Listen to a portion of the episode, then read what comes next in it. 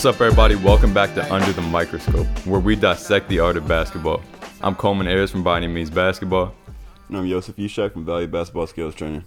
So today, um, answering another question that a lot of you guys have had. Um, everyone likes to add new moves to the bag, new skills to the bag, um, new techniques to the bag, and most people aren't really sure about how to how to go about that. Whether you're a coach, a player, teaching you know your boy a move at the gym, there is a very distinct process to it, and the more we can take advantage of that process and really kind of hone in on it, uh, the better we can and the more efficiently we can add moves into our bag. So, so today that's what we're gonna get into. Um, pretty much all about how how you can learn new moves, how you can teach new moves. I guess that that could also be applied from this information. Um, getting into the science of it, getting into how we do it, and and going from there. So hopefully you guys will enjoy this episode. First thing I would say is getting primed to learn the skill. So if you walk in the gym, um, I would say this is twofold. One, psychologically, if you walk in the gym and you're not ready to be receptive to someone else teaching you or you trying to teach a move to yourself, um, let's say you're overtrained or let's say um, you know your your girlfriend broke up with you earlier that day. That's always like the common thing. Like um, that you're not going to be psychologically ready to to learn that move and to apply that move. So maybe that's not the best day to try to add that to your bag. Um, maybe if it's the last day of your training week, you're running on five hours of sleep. Again, not the best time to learn because you're not the most receptive right now. Um, number two, I would say you just have to make sure that you're willing to learn that move and you're, you're invested in that process because um, a lot of people will kind of get bored of the with the process of learning a new skill uh, or a new move because it's a long it's a very very long learning curve to learn something new. And a new move is a new skill. Um, so it could take you know hours upon hours one day plus you know polishing that move over and over again every time you get in the gym and you have to be ready for that process and understand what the process will entail and be invested in it to to have any kind of fruit of your labor. So first definitely just be primed um, psychologically also physically but that one's a little bit more obvious. Um, obviously you're going to learn better when you're fresh but you can also go into a gym when you're tired and kind of learn the basics of a move. So following that the first thing i would say to do is just watch it a lot first. So find someone who's really good at this move. Um, if there's someone at the gym that you're at, like I know when I was younger, like a lot of guys at the gym did certain moves, and I would just watch them over and over again, and I would talk to them as well, and, and kind of understand to, to understand what made them what made those moves so effective when they did it. Um, and I would really go about understanding it first. Um, and you'll notice that there's actually studies on this. If you watch someone do something a lot, you're gonna subconsciously start to imitate their style of doing it. Um, so this is called like unconscious mirroring or imitation. Some people call it the the chameleon effect. But and this is this is primarily, uh, at least in psychology, has been studied with like in the context of facial expressions and, and body language and like you notice like if you're around someone a lot, you're gonna start um, you know, making similar facial expressions to them or having similar body language or using that same kind of um, lingo or whatever. Um, but it's not just social behavior, I would say, because we can also take advantage of this in the context of basketball, especially with all the film that we have at our fingertips. Um, you can go on YouTube and watch any player do any move at any time. So we should probably be taking advantage of this. And one one kind of it's a pretty legendary study, like very famous in, in, terms of psychology that they did with monkeys a while ago. Um, I'll put some more information about it in the description, but they put electrodes on on these monkeys, like motor cortex, which basically controls movement, and the neurons that fired when that when the monkey reached for a peanut, this those same neurons fired when they watched another monkey reach for that peanut. So very simple, obviously um, these were monkeys, not humans, but the two how the, how the brains work between these two species are, are very similar. So um, this is this this shows that kind of mirroring effect of like when we some when we see something being done, we also kind of get that same stimulus in our brain. Obviously, not to the same extent, but those same pathways are activated. And even a crazier study that they did with basketball players, um, they showed the expert players, so players who have been playing for a long time, um, I'm not sure if these were professionals or what. I believe they were professionals. Um, they not only mirrored the movement in their motor cortex as they watched like a free throw shot, but they also, depending on whether the player that they were watching made or missed the shot, the excitability in that motor cortex in their brain was specific to the individual hand muscles that decided whether the shot went in or didn't. So they could see like a shot that looked off left, and certain muscles in their hand would be activated um, depending on the trajectory of that shot, which is fucking crazy. But mind you, this was in experts. The, the important part here is that, mind you, that this was in experts. Amateurs did not have this same effect. So this means that you've got to get some experience first. At least have like a, a general kind of global uh, movement library with basketball. So if you're like a if you're someone who's still you know getting into basketball or, or getting into um, ball handling, whatever it may be, you can't just watch moves and expect this to happen, right? So um, if LeBron watches a or Kyrie, if they watch someone doing a move, they're going to be a lot more receptive to that than you know a couch potato who's never played basketball before. Um, so you know, be be very very conscious of this. Um, get in the gym, watch people, and this is kind of how I would tell players to set it up. So like whenever I I'm teaching a, a, a new move to a player, I'll probably send them some some footage first. Um, send them like a breakdown video that I've done so they can get familiar with it before we get onto that court. Um, and then once we get onto that court, it's it's completely different process, obviously because we're doing the move. So Joseph, you want to get into that a little bit? Yeah, so I mean, when teaching a player a new move or trying to learn a new move for yourself, is uh, it's it's not going to be the same process for each person. So, the first thing to make sure that you you take into consideration is that each person's going to be different in how they learn. Some people are more receptive to just uh, like verbal cues and um, more so just telling them what they're supposed to do, and they don't even need demonstrations like some players I've worked with. And some players need you to demonstrate it over and over and over again. Need videos of themselves doing it. They want to see the mistakes of themselves doing it. So it just depends on that player in the in the first place. But um, when it comes to um, learning a new move, if it's something that you've never really practiced at all before, trying to learn the whole entire move without or, or trying to learn the whole entire move just all in one can sometimes be a lot more difficult and a lot more intimidating than when you approach it in, uh, in a step-by-step process. So what I mean by that is this process called chunking and compounding. So let's say in a um, in um if we're trying to choose a move, let's talk. Let, let's do like a snatchback. So let's say it's going to be an under the leg snatchback. Uh, a lot of players, if they just if they've never done that move before, chances are there's going to be a lot of areas in that snatchback that are not correctly done. So what you want to do as a trainer or a player learning, learning this new move is try to work on it one by one, so or one step at a time. So first, you want to make sure you're getting in that low position. So you want to rep out um, something where you're you're uh, getting in that lunge position and being able to push off that foot and jump into a jump shot position without maybe without even having a ball yet.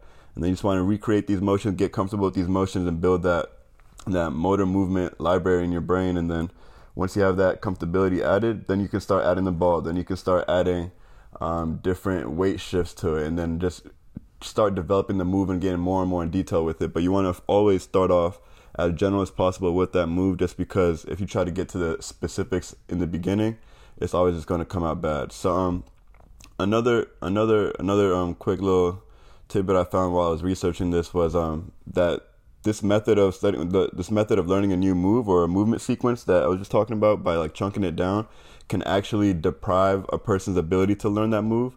And the reason they they had that or the reason they say that's because when um well, I'll, I'll, just read the quote. So it says, The hypothesis is that this occurs because chunking deprives learners of compound cues that could aid recall. So when you're trying to do a move and you're doing it one piece at a time, you're not really getting the fluidity from one step to the next step and you're not really um, putting it together. So it's really important that when you are learning a brand new move, you're not just only doing, all right, I'm going to do the first step today. I'm only going to rep out the first step. The next day, I'm only going to do the second step. So you want to eventually you want to like if you start with the first step, the next day has to be the first and the second step combined. Then the next day after that has to be the first, second, and the third step combined. You can't just do the first step one day, then the second, then the third, then the fourth. So it has to be like a build up kind of situation where there's um a foundation that you lay, and then you just keep adding more and more and more on top of it without having to or without excluding what you've learned before.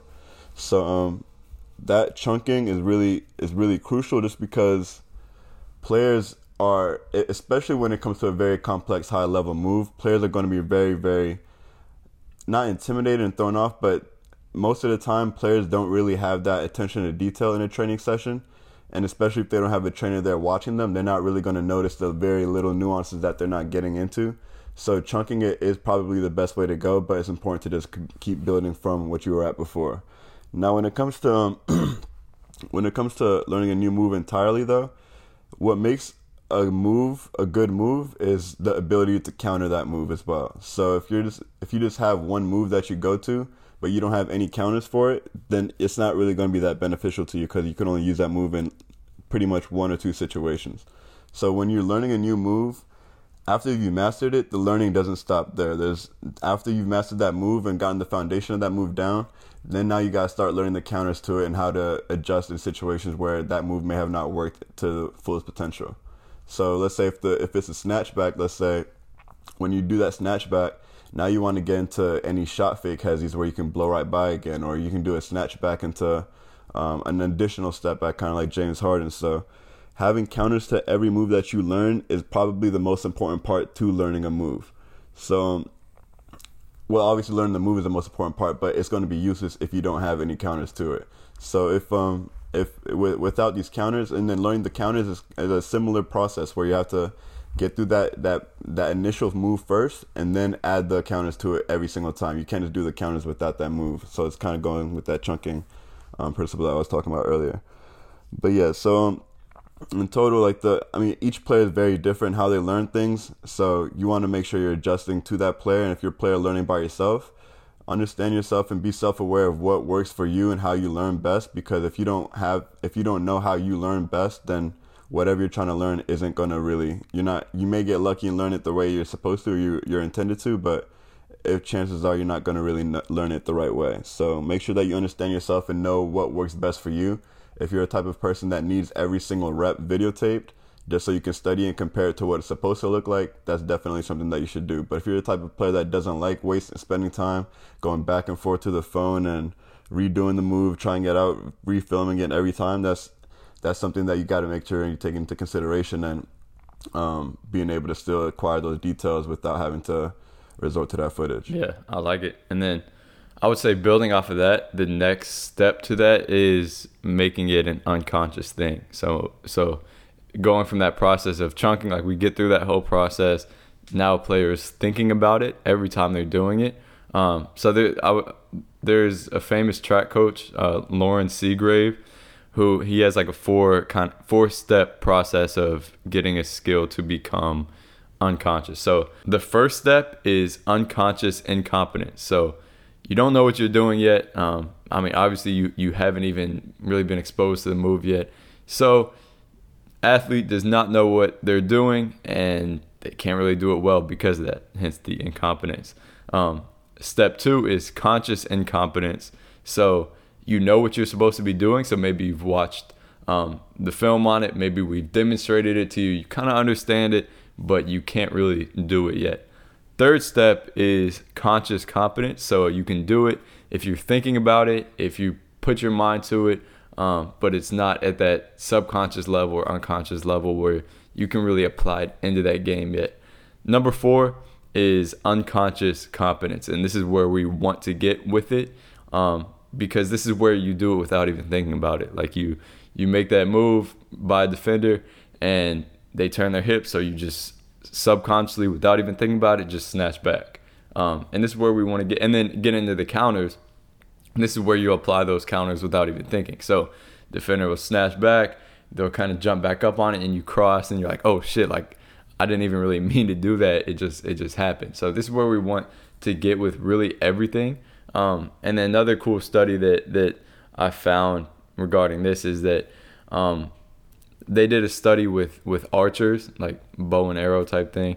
Um, so novices, beginners, they showed a ton of brain activity in the frontal areas of the brain. So um, for for those of you who aren't really familiar with psychology, the frontal areas, frontal lobe, it's that's more like the conscious area where you're planning a movement or planning um, whatever it may be, planning a, a um, an action. Whereas in the experts, they studied their brain while as they were doing their sporting action, and they showed less activity here and more in those kind of automatic subconscious um, areas of the brain, like the cerebellum.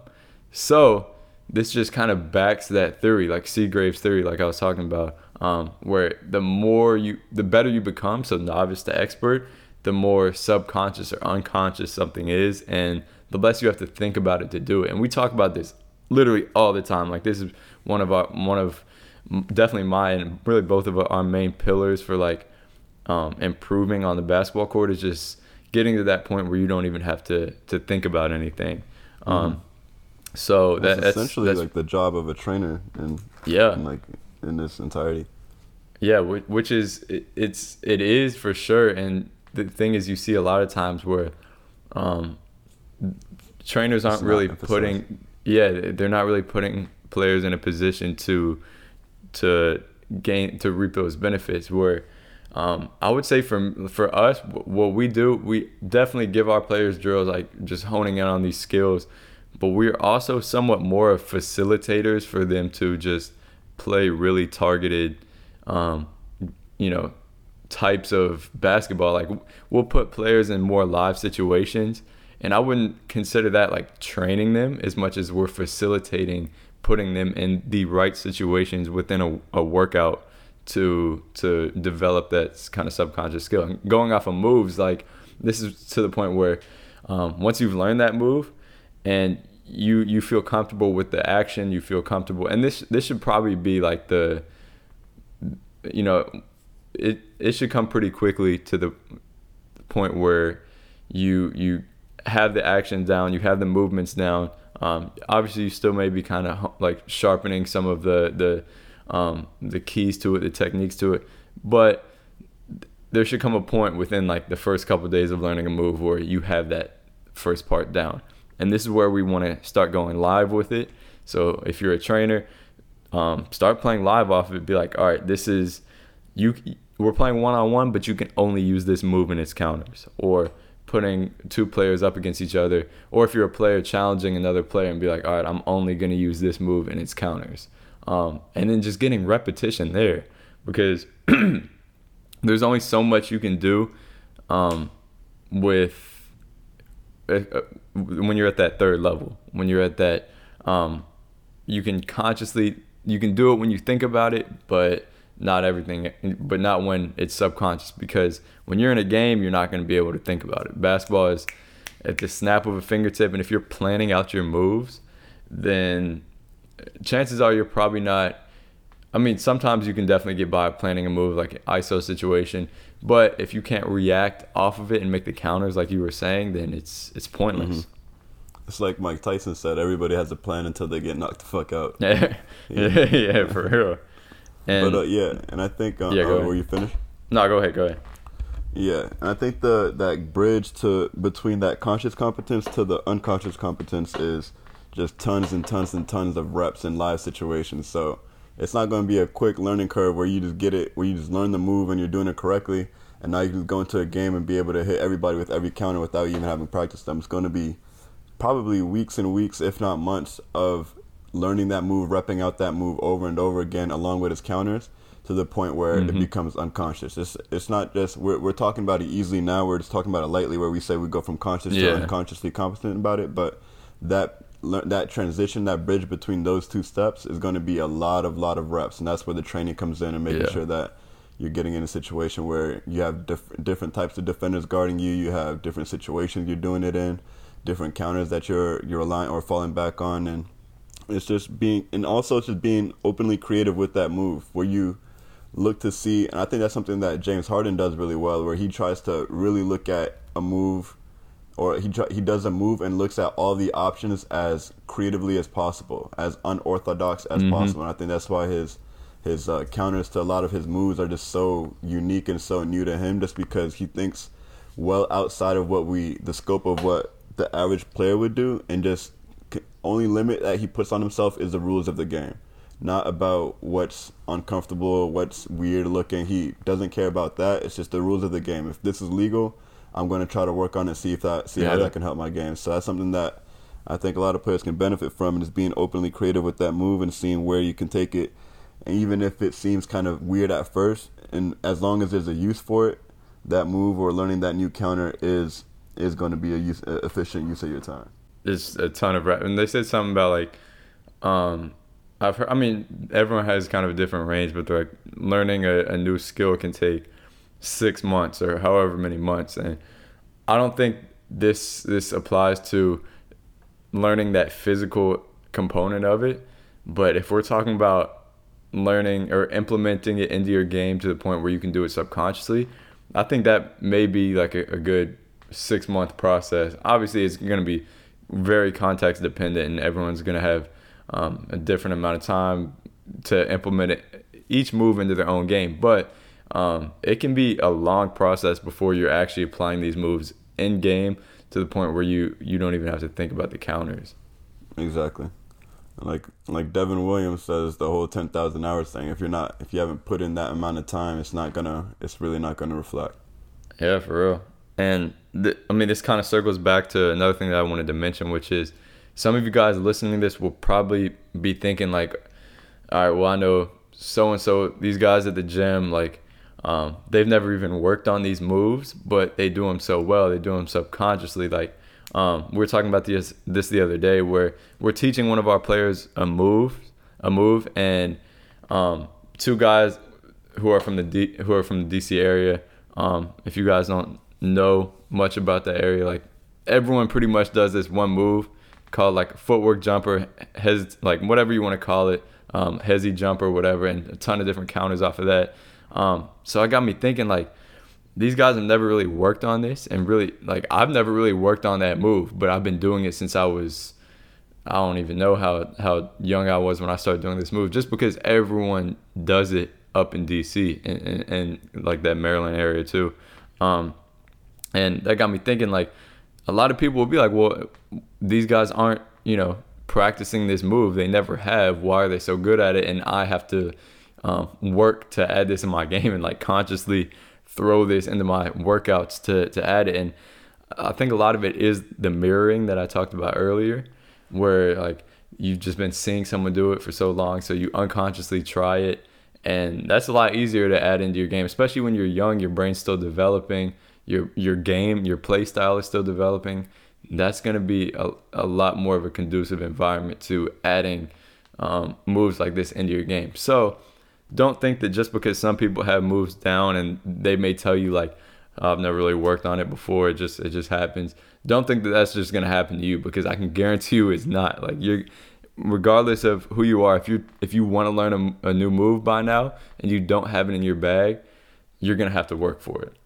You, like it's it's just it is how it is. You probably have some moves in your bag right now that you never thought about, but it's like everyone kind of comes with a different bag, and everyone um, learns to work or works to learn new moves. Like I'm sure LeBron had, is continuing to add new moves. I'm sure all the best ball handlers, Kyrie, Kemba, all these guys are still learning new moves, despite the fact that they've had a ton of moves that kind of just were in their game subconsciously what when what you were saying about um, how players just watching growing up were able to learn that footwork jumper and just pick it up innately without really having to practice it. It was mainly because, or I think uh, my my my hypothesis is that it's because they didn't really have much of um, like a prior background or like uh like any bad habits already formed before. So when they're when they're learning it, it's already an empty slate, or they're pretty much an empty slate and just just soaking in that move. But for players that are already a little bit more grown or just older, trying to learn a move that they haven't really had the opportunity to gain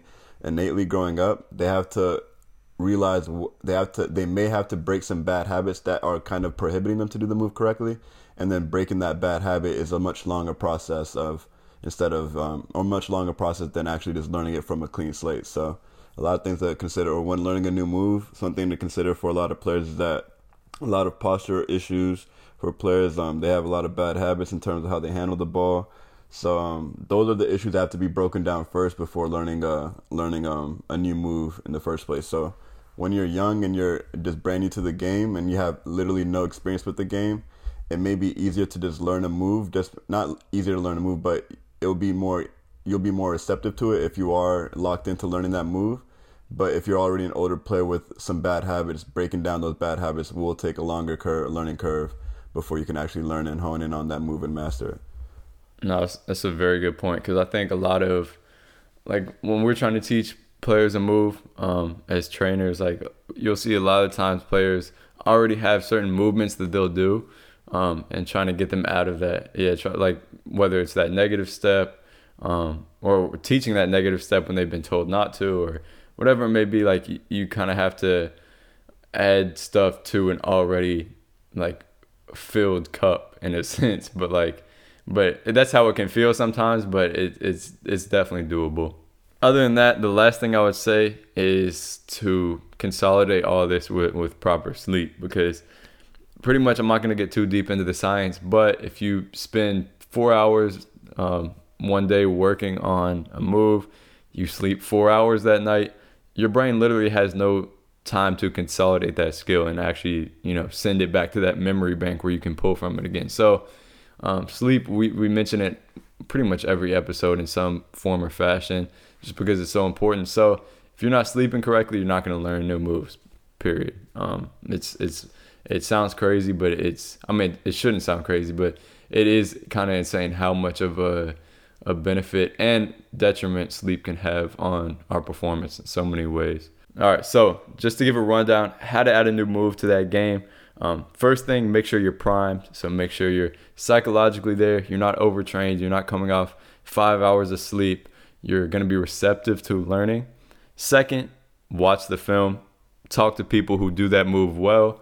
Um, understand what you're supposed to be doing with that move, the, the main keys before you even really pick up a basketball. Number three, um, I would start with, with kind of chunking out that movement.